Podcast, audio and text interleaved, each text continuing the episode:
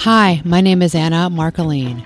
I'm a psychotherapist and life coach who's been practicing for 25 years. This podcast is my way of continuing to pay it forward. I am here with you as a therapist and life coach, but I'm also coming to you as a wife, mother, daughter, sister, and a friend. I'm here with you, and I want you to know that you're not alone. Welcome. Hey, everyone. Welcome to episode number 154 of the podcast. How are you all doing this week? Hopefully, you're uh, having an okay week, if not a great week. And um, if it's not a good one, hope it, that doesn't last too long. So, today it's Tim and I talking about why do we have sometimes or a lot of times feelings of unworthiness of not being enough. This is something that comes up quite frequently in my sessions with clients and I wanted to talk about it today because I think it's timely with, unfortunately, the passing of Matthew Perry, one of our favorite characters from the sitcom, uh, hit sitcom Friends, and his memoir, uh, May He Rest in Peace, God Rest His Soul, his memoir, and talking very openly and candidly, or writing candidly about his feelings of unworthiness and social comparison and how difficult that must have been for him over the years. So I thought, you know what? What a better time than to talk about uh, this issue I think is big for a lot of people. And um, so here we go. We're going to talk about some of the reasons why you, if you feel this, some of the reasons why you may feel this way. Okay. I like it already. Yeah. Should be a good one. I think that this is something that is so so common like i had just said it, it it's not something that you're in the general public you know you're going to know by talking to an acquaintance a friend even someone that you would perceive that you're close to it's these are very deep and highly private thoughts and feelings that many of us have about ourselves from time to time or quite a bit of the time and i think that in order to do this work sometimes it does help to really understand where it might come from for each of us. You know, where is this coming from? Why do I feel this way? Why do I keep keep dealing with these thoughts of I'm not worthy, I'm not worthy enough, I'm not worthy like they're worthy. You know, so much of the time we put ourselves down, but we would never think that way about another person. We wouldn't say that they're unworthy or that they're less than, but we feel that we're not enough and there are reasons for why this could happen, you know, be happening for you, and so we're going to get into it. I, I mean, it, I have a feeling we will get into the details. So, qu- couple questions, and you can just say we'll get to that later. But um, so, in terms of where it comes from, there's probably several places this could come from. It could come from your upbringing, right? Maybe you still have some memories of how you were raised as a kid or a teenager, right? Um, maybe just past experiences of failure and and so then those things kind of linger um, maybe it's anxiety about something that's coming up or you know maybe you're doing a rewind on something where you've gone through this once or twice before and yeah. you, and it didn't go so well for you and you have vivid memories of that and it makes you very anxious i mean it's probably all of those things we're going to get into it, it can be all of them for some people it can be one or two of those. So yeah, that was that was good, Tim. Wow, you're you're like becoming a I'm on it. Good armchair therapist coach there. I like that. Wow.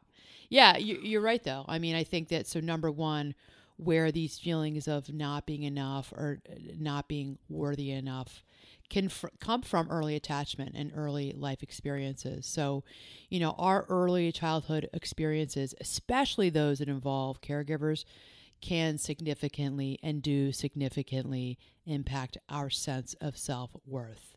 So that's what attachment theory is all about. Many of you who are listening know about attachment theory.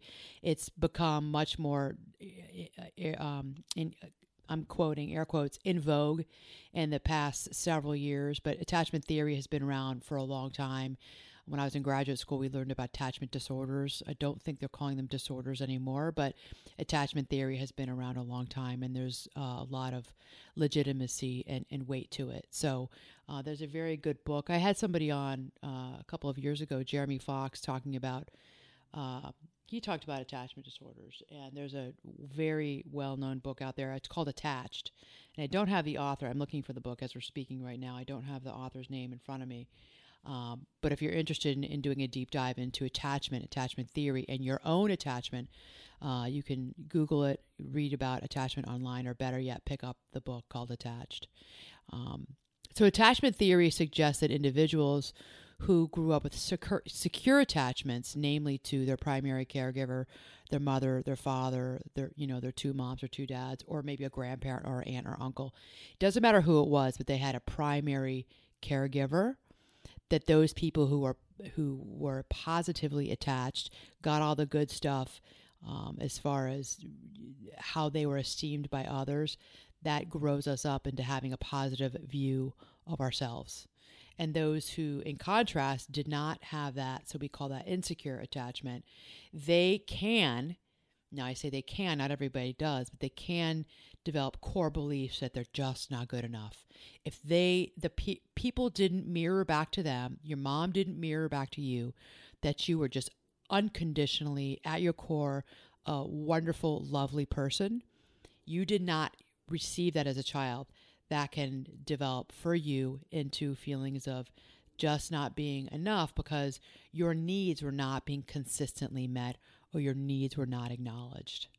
So that's really important and that that's the deep work that many people have to do going back to early childhood and going back to uh, their early life experiences and looking at attachment. So for you the listener to think about that for yourself if you're struggling with feelings of unworthiness and feelings of I'm just not enough, I'm just not enough. Go back to your early childhood years, look back there and spend some time kind of walking around, mulling around in there and get help. For this, you need to help with a psychotherapist to do that work. Okay. Yeah. Many times we need someone else to help us, uh, you know, as we're kind of walking around in the basement of our lives. So let me tell you a quick story. Sure. That I just, just by dumb luck, this, I listened to this this morning. So, you know, Rich Eisen. Yeah. He, so he, he's got a podcast. He was on ESPN for years, blah, blah, blah. Okay. So I was going to say, tell people who he is he, football people know who Rich Eisen. Yeah, he's a broadcaster. He's got a, a, well-known podcast right now. He talks to a lot of different folks in that world: coaches, owners, players, whatever, trainers. So he was given um, the job of uh, announcing the Dolphins game over in Frankfurt last Sunday. This past weekend, yeah. Right. And so fast forwarded to after the game, game's over. They were doing a, um, I'm sorry, it was before the game. They were doing um, a session with the coach of the Dolphins, who's got a checkered past, right? Lots of stuff we can go on and on about. What's his name? Mike McDaniel. Yeah. So when McDaniel was like, he has a cool past. Actually, I didn't know his backstory until something a couple weeks ago. He really has dealt with alcoholism and substance use disorder. Yeah. Yeah. yeah. And he's in recovery. He's sober. Yeah. look at him now. Yeah. Yeah. So they had him in a room. There were maybe like six or seven uh, people. That's all they allowed in there, and they were doing this deep dive with him, talking about the team and breaking down things. This is pregame, so that they could get some knowledge into his head, so they could share some of that stuff on the broadcast. Sure. So anyway, he started talking about like he's a single child, he's the only child, right? McDaniel, and he was talking about how his mom like built him up, built him up, positive, positive, positive for years. And mm. it's just, it stuck with him even today. And it was in the context of the Dolphins quarterback who has gotten beaten down in the media for years for, you could, ar- yeah, you yeah. could argue for no apparent reason other than it just was fun to do, right? By some folks. And how is it that McDaniel was able to come in and be that pillar, that strong pillar for him? And it was all because of how McDaniel was raised as a little kid. And now he's such a giver. Uh, Rich Eisen was talking about they were all listening to the story and they, and first of all, McDaniel's bawling while he's, t- while he's talking, Aww. and then like every like like even like um what's his name Eisen was like he's like we all had tears in our eyes and like like could barely because no coach talks like that no no co- coach talks about like I love my guy like I love my players and he's vested in the person it's more about what can I get from that person you and know? where that came from is his relationship to his mother that's that's the, and, that's and, a tie-in right there most likely yep now we don't know because we're not his therapist, but most likely the secure attachment that he developed, that he has with his mother, that she developed in him. Yes.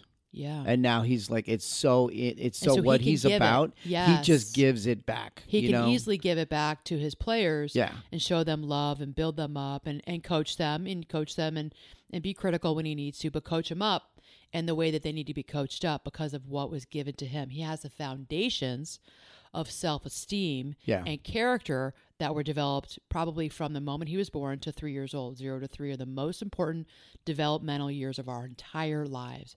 Zero to three, it's personality formation, it's character formation. Um, now there's a genetic piece to that, and that's we could go off on a tangent with that, but zero to three are the most important years of all of our human beings' lives. And so that's a great, yeah, that's a great it's, testament to it. Yeah, you know, it's funny because they said that he said like I've known since I was four that I wanted to be a coach in the NFL. Wow. Like he would like outwardly said that. And there was another person that was in on this that I forget her name. She's been in the uh, broadcasting for the WNBA. She's like, she goes, I've had so many coaches and I've talked to so many coaches in my role now, now that I'm not no longer a player. She's like, no one has ever, I've never heard a coach take come at it from that angle. She's like, if I had a coach like that, she goes, I'd run through a brick wall for that guy. Oh wow. Yeah. It's crazy. Very I was like, cool. whoa, that, well, that was, was cool. But it all comes back to like how, what the positive, the build up and the experience, those life experiences from yeah. the time when he was little with his mom. Yeah, that's great. I yeah. didn't know you were going to talk about that. That's a great example. Wow. Okay, so there you go. So that's really about attachment and where that possibly could come from for you if this is something that you're dealing with feelings of unworthiness. Do the deep dive, go back. It is work. I know that it can feel these feelings of unworthiness can feel absolute. It can feel like it's always going to stay this way. It's always going to be this way. And, and I want to remind you that it's a feeling. It's just a feeling. And I don't mean to minimize one's feelings. And it is just a feeling. Feelings do come and go. You will not always feel this way if this is something you're struggling with. You do got to do the deep dive into uncovering what this is about for you. Okay, so attachment issues is one piece of it. Another uh, piece of this is that you may have cognitive biases, and this can be you know, part of how you grew up. For me, I know it was. It can be a little bit of your wiring. So we won't get, you know, uh, suss out, you know, how much it is, you know, uh, just one's um, wiring as far as uh, their genetics and how they're how they are born, uh, because I think DNA does play a, a role here but for many of us it is what we heard growing up so cognitive biases so you know, many of us look at the world through our cognitive distortions, and cognitive distortions are looking at the world through like black and white thinking. It's either, you know, no, the situation's either all black or all white. It's black or white. There's no gray. There's no gray. I mean, I grew up with a lot of that with the way that I was raised. So, you know, I just, I didn't know it to be any different. So I viewed the world in many different ways. I viewed situations, I viewed in, I viewed politics, I viewed religion through the lens of it being black or white. And it wasn't until probably, you know, I'm not proud to say this, probably wasn't until my later 20s that when I learned about cognitive behavioral therapy and cognitive distortions that I started to really look at the way that I thought and I challenged the way that I thought. And that was so, so very liberating because I realized that, oh my gosh, I am a black and white thinker. I never knew there was even a phrase. I never even knew that there was a term for this, for the way I think. And that was when I started to learn to think differently, to learn to think in the gray. I mean, that was like mind blowing for me. So I think that, you know, we all have these cognitive, well, I know that we all have cognitive biases and this episode is for you to start to really explore what are they for yourself. Uh, some people are catastrophizers. I mean, another thought distortion is catastrophizing. You may be just cognitively biased towards catastrophizing. Catastrophizing is like a chicken little, oh my God, the sky is falling, the sky is falling, oh my God, oh my God, oh my God. You know, it's just, it's one catastrophe after another. That's not about judgment. Don't judge yourself with that.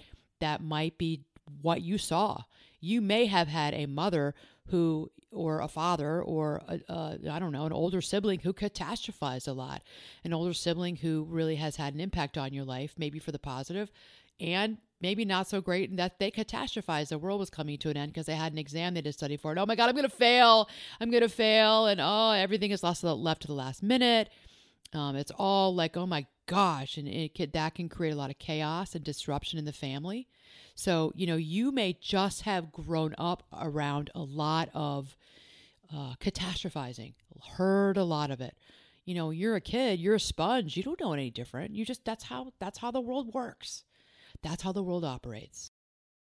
Let's take a break from the episode to talk about my partnership with AG1, the daily foundational nutrition supplement that supports whole body health.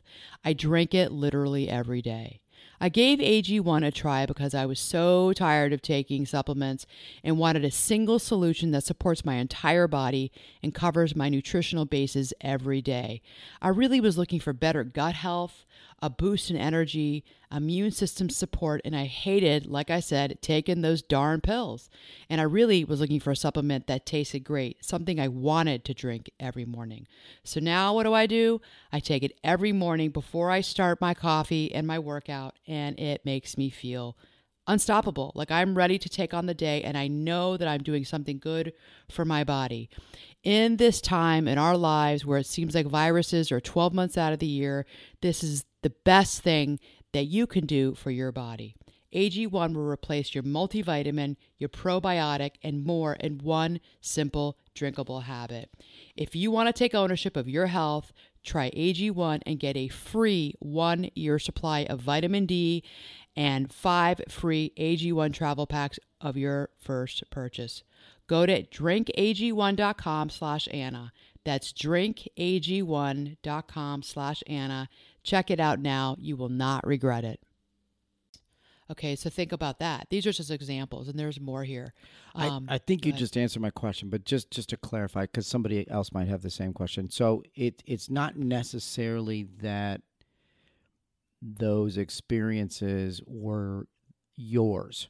It, it could have been a you watched it happen to somebody else in your family, right? It's it's not mm-hmm. like everything that was negative or distraught was like it's something that you actually lived through yourself. It, it could be that you watched it from a couple steps back and it also influenced you big time. And that becomes your viewpoint of this is how the world exists. Okay. This is how the world works and how it runs. And okay, this is how it is. So we just blindly accept it, especially as little kids, right? Sure. Yeah. Um, another cognitive bias that one might have is I see this a lot overgeneralizing you know, you really just over generalize situations. Like one thing happened in your life, and now you're overgeneralizing to all situations in your life. And that really can lead somebody to feelings of being inadequate. I mean, all of us can, you know, black and white thinking, catastrophizing, overgeneralizing. You can just feel like you are less than. If you're overgeneralizing one negative situation, like you say to me, okay, you know, I've, I've heard you say, don't paint a broad brushstroke. I was just going to bring that up. Don't paint with a broad brush, broad right? Brush stroke, like right. it's not right. everybody every time in this particular session it's, for all people. It's overgeneralizing yeah, and it's yeah. black and white thinking. Yeah. Because, see, that's a really good example. So I've done a ton of work on this over the many years. I don't do it that much anymore. It doesn't mean that I never do it. Sometimes I do default back to doing, I will overgeneralize, especially if I'm upset. I'll catastrophize. I'll do all of these things, actually, you know, and I have to rein myself in. Sometimes, you know, you'll hear it and you'll rein me in because you know about these now and you're like, okay. And that's what you say to me. And I don't paint a broad brushstroke about your life or your, you know, a situation just because that happened. I'm like, okay, right. It, it reins me in. And that's what we do as, that's what I do as a therapist for people. I do that as a coach for people. Um, I, I help to rein them in. You know, remind them of, okay, look what's happening right here. So that, but that can really contribute to, you know, one feeling just totally inadequate. I mean, it it leads us to, like we just said, just to draw these really broad negative conclusions about ourselves from from specific events. So really work on that. Okay, remember that that was one specific event. Don't paint a broad brushstroke okay that'll so that's one of the reasons why we that can I think it continues to contribute to a uh, pouring into the bucket of I'm unworthy or I'm not good enough. Another one, uh, this is a big reason. Another reason why today, I didn't see this so much 20, 30 years ago, today we have feelings of unworthiness or not being enough is a social comparison. So, social comparison is a process where, you know, people determine their own social and personal worth based on how they stack up against others. This is social comparison theory. And wow, do we see it all the time now? I'm we're seeing it in 9 and 10 year old little girls and boys. We're seeing them in 4th and 5th grade this is happening. We're seeing it in with the tweens. I hear about this all the time just had a converse, couple conversations last week with people about this very issue in their children, in their tween uh, boys and girls. This is a big one. And it's a tough one because, especially as a parent, you don't know what to do when your son or daughter comes home from school in the sixth grade and they're just in a bad mood. If you can get to them and you can get them to talk, what often we're, times we're hearing about is they are comparing themselves to their peers. They're not as good at basketball. They didn't make club. They didn't make, uh, you know, or, or hockey. Um, they're not. They don't have the cool clothes. You know, maybe you know why don't we have the money? Why can't I wear all the whatever the trending clothes are now? Why can't I wear all that? They all have that. You know, why don't we you know take these grand vacations? Um, there's a lot of that. And, and if it's not about money and it's not about socioeconomics, you know, and I'm telling you, it starts younger now than we've seen it, you know, eight, nine, ten years old. But I'm seeing it now in people in their 40s, 50s, and 60s. Um, there, I'm seeing it with them on TikTok and Instagram, comparing themselves maybe eh, to their academics, their knowledge. There's a lot of social comparison going on. Um, we're looking at how we stack up against others in this digital age with the prevalence of you know social media being the way it is we often idealize others and we exacerbate our own insecurities so i'll say that again we often idealize others that we see on instagram on tiktok maybe on facebook wherever it is maybe some of you, maybe it's Snapchat, we idealize them. We idealize their lives. We idealize everything about them. At the same time, we exacerbate our own feelings of being insufficient or less than. And that's really, really important to get your mind around that and to do some work on that because all is not as it seems. The emperor does not have new clothes. And remember what you are seeing. Now, it's changing a little bit, I think, with Instagram and TikTok, especially. But what you are seeing is 95 to 99% of the time not how people are living their lives. I'm telling you. I mean, I just see this over and over and over again. Very little now I'm starting to see, which is a positive change. People are showing up in their houses, and their places are not these beautiful architectural digest homes. They don't have gorgeous brand new kitchens. Um, you can see stuff in the back is kind of a mess. It's like, okay, people are getting a little bit more real, but I think we have a lot further to go. I don't think social media and the digital age is going anywhere. It's just continuing on a massive fast forward. Who knows what's going to be like in five or 10 years? Um, I have an idea. Um, we're going to have robots in the background doing our cooking our dinner for us, actually. but I mean, it's not going away. So I think that that's something that's really, really important for everybody to really get a handle on. And if you you need help with it, get help with it because this is a big one. People were just comparing. We call it comparing and despairing. Compare and despair. You compare yourself to someone else and you despair about your own life when really you have no idea about that person's life. And even if it's somebody you're seeing in real life, maybe in class, maybe in grade school, high school, college, somebody you see at work, you still have no idea about their lives because we show you what we want you to see. Okay, so that's really important. And that really is leading to people feeling unworthy. And it's not fair to you. It's not fair to you to do that to yourself, to compare yourself in despair. You, you know, you don't deserve that as a person. You don't deserve that. I don't care what you've done, you don't deserve it. All right. That that's really important. Yeah, it, uh, just a couple things about that. So I mean the whole social media I mean that's a that's a years worth of episodes just by itself, yeah. right? Uh, um, I but one thing to say about it though, the baseline, not every time, but it feels like much of the time for that whole social media world is one upping, right? Like like I want to be the first one that gets that story. I yeah. want to, I want to be the first one that gets to that person to tell their story. I want to be the person that gets that best picture or captures that one and only video of this one thing that happened you know what I mean? And so the baseline of it then from that mindset just gets more and more compounded as you add and add and add to it to support your theory of like you and I and anybody else is just a normal person. We look at all of these things and we're like, man, like I got nothing to say compared to this and this and this and this. Right? Yeah. It just it just feels like it's like you're like starting from a point of a deficit to begin with. Well, I have felt that way. I mean, I'll I, I have felt that way. I, I mean, that's what I'm saying. I mean, I've done it. I did it. I had not done it really.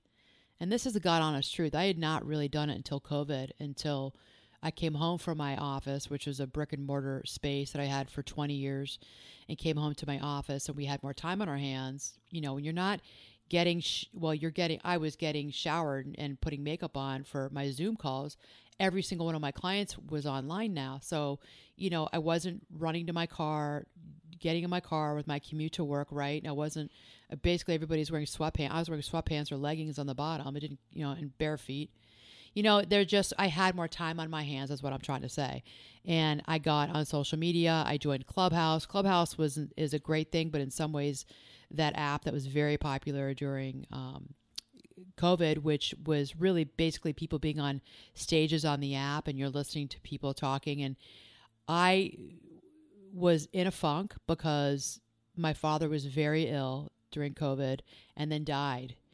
And there was a really difficult time in my life grieving and I just I felt weak on the inside. I felt weak I felt down. I, I was, I just, I don't know how to explain it, but I just didn't have my normal kind of sassy, smart alecky personality. You know, I, I, I wasn't, didn't, wasn't interested in seeing the humor in things and was struggling.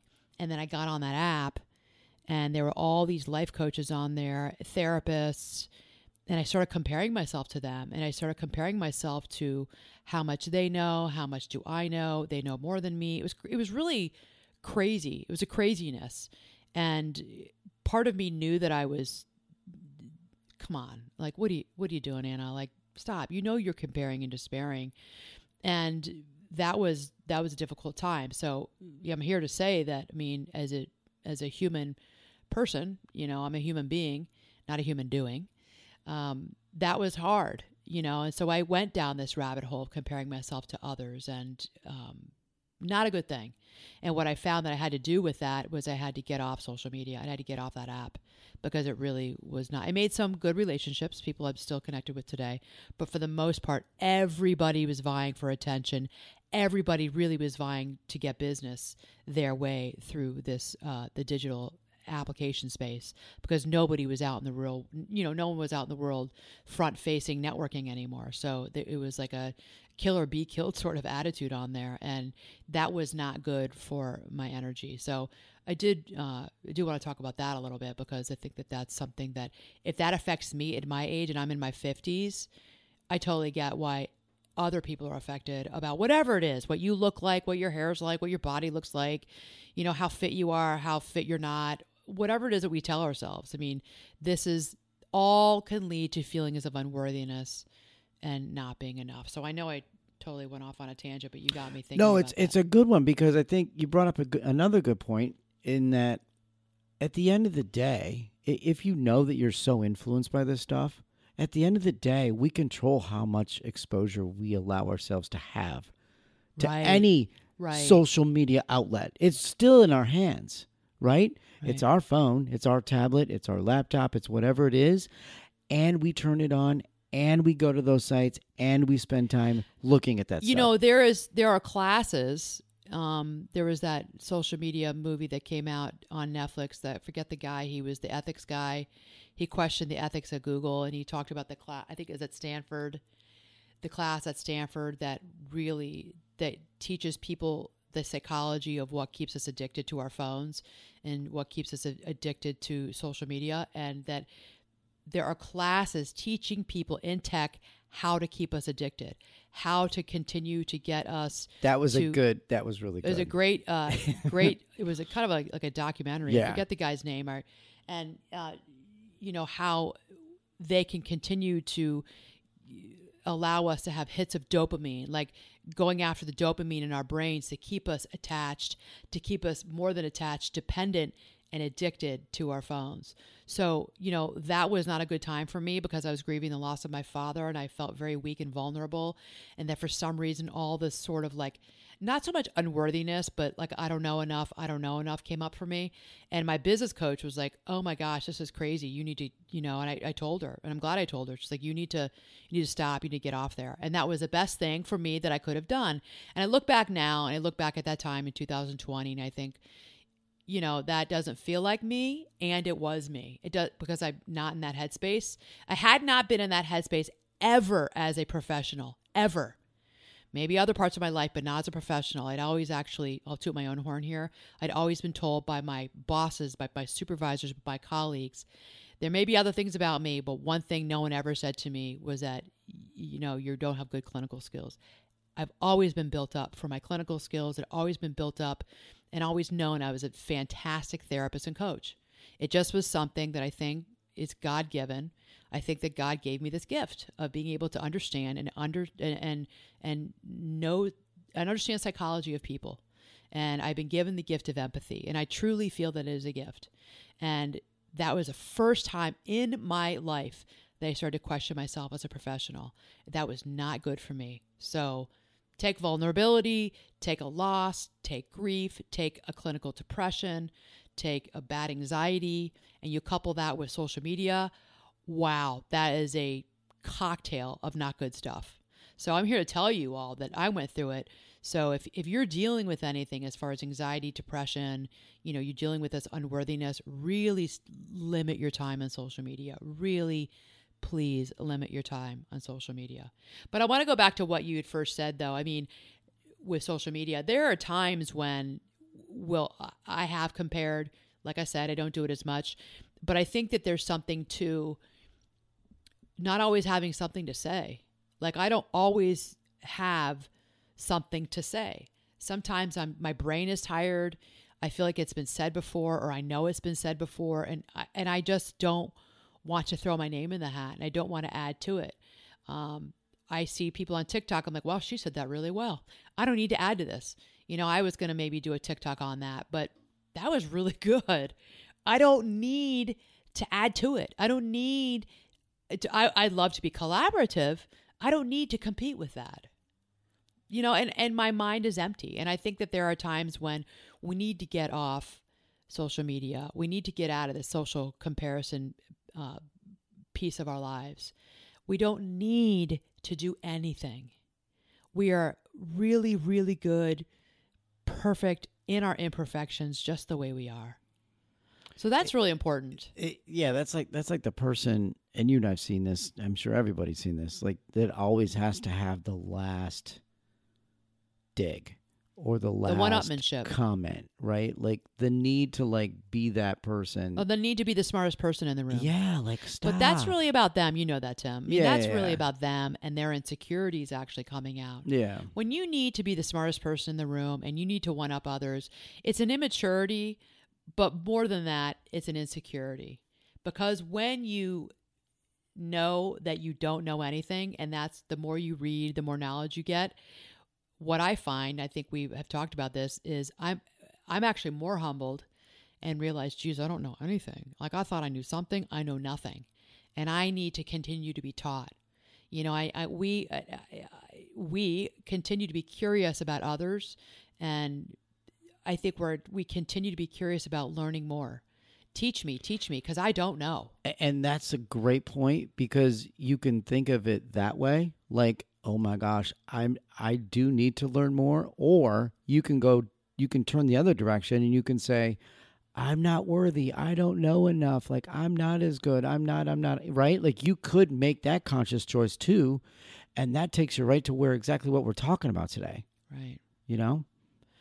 Well, that's why it it for each of you it's nuanced and there's a balance in there. It's yeah. it's nuanced for each person that if you're feeling these feelings and you're having these thoughts, really take some time to look at them. You know, if you can do it on your own, that's wonderful. If you need help, get help with it. Because what what that leads me into my next uh, thought about this whole uh, thoughts about I'm unworthy or I'm not good enough is for many of us, we feel this way because we really have bought into that we need to be perfect, that perfectionism is something to strive for. And no, that's not how it is. You do it imperfectly. It's imperfection is the key. There's no perfection. Not one of you, not not one Tim is not, I am not, not one of you is perfect. In any way, you're not perfect. There's no perfection here on this earth. And so you do it imperfectly. And I think that, you know, what I know is that people set these unrealistically high standards for themselves. And when they fail to meet these standards, because they will, at some point, you will fail to meet those high, unrealistically set high standards for yourself, then what it does is, you know, it reinforces the belief that you're inadequate. But why are you trying to be perfect? Why are you trying to be perfect? So think about that for yourself and see if you can answer that question. While you're striving to get up onto that perfect pedestal, what's going to happen is you're not going to get there because you're not perfect. And you go, see, this is why I'm inadequate. See, I'm unworthy. I'm not enough. You got to stop trying to climb up that pedestal to, to, to be the, you know, the perfect trophy. No. I, so I think with this one, I think of times at work where you're setting goals, right? You're setting goals for maybe for your year or you're setting goals for a particular program or event or something like that. And it and it it reminds me not to always set these goals that are always like completely measurable by statistics. Right. Right. Set a couple goals that are, are a little bit, and we'll go with the broader brush term, where it's more like how do you, how does everybody feel about how this thing turned out? How does your customer or the patrons that came to this event, how did they feel? What was their take on it? Which can be mixed but if overall the the feeling was, oh, that was really good, then all of a sudden you've like you can check that box for yourself. Right. Versus like, well, no, we have to have seven hundred people there and we have to make six thousand five hundred and sixty dollars on this, right? Like it's like those are good, but like you're not always going to win with those and then if you if you fall on your sword and die by that there you go. How does that feel? It just set up for disappointment. Yeah. And resentment. Yeah, yeah, yeah. And it's a setup to to really just get self critical. You can really get down on yourself. And it's lingering. It because ling- then like the hangs, next the yes. next time you're like, Well, remember last time we yeah. did this and we didn't get this or this or this and it's like, oh and it's like you come from a point of negativity versus like learning from maybe something that didn't quite go your way and being like, "Ooh, I'm going to take the best I can from that, and I'm going to I'm going to execute it next time." Yeah, right? I mean, we could certainly talk about ways to deal with this. Maybe that's something. Maybe we'll do as part two on this. Yeah, of ways to deal with feelings of unworthiness and uh, not being good enough, because there are. Um, I'll, I'll share with you what I will tell what I will tell clients and how I work with clients, um, but maybe that'll be a part two. Uh, and finally, one of the reasons why we may have feelings of unworthiness or not being good enough is just really today's cultural narratives. So there's a theme here. If you, the listener, you're probably hearing the theme about social media, cultural narratives about that has set been set before us, especially in North America and in, in Western Europe, or actually I should say Europe and even in the East, about what success looks like, what beauty looks like, what wealth looks like. Now it is different culturally depending on where you are in the world.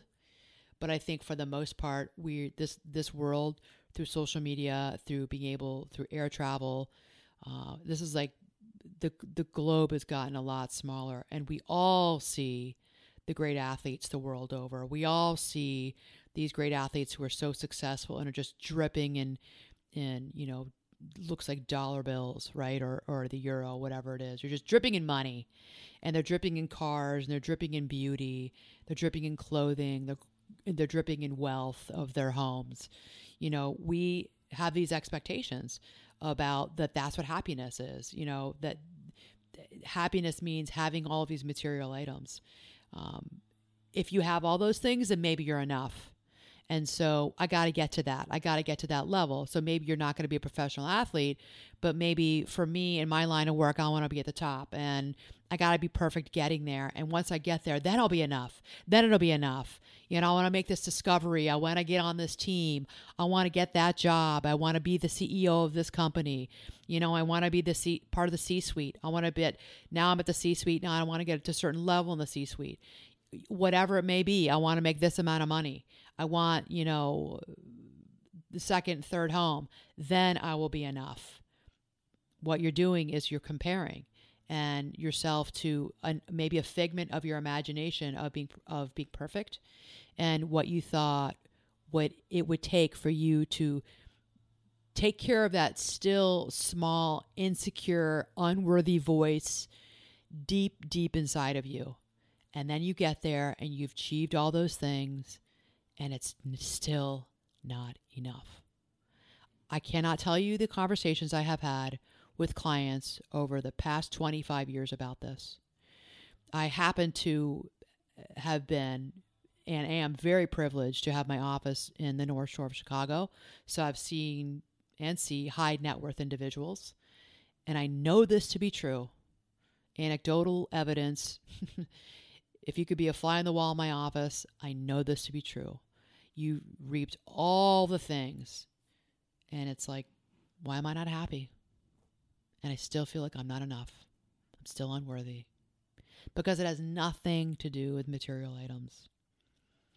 Constant exposure to all of this, we have these unattainable standards. And we feel like, especially if we feel like we can not achieve it or we haven't achieved it, then we're a failure or failure.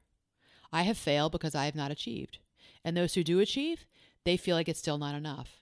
Either way, it still behooves all of us who feel this way to do work on this. Do that deep dive into why do I feel unworthy?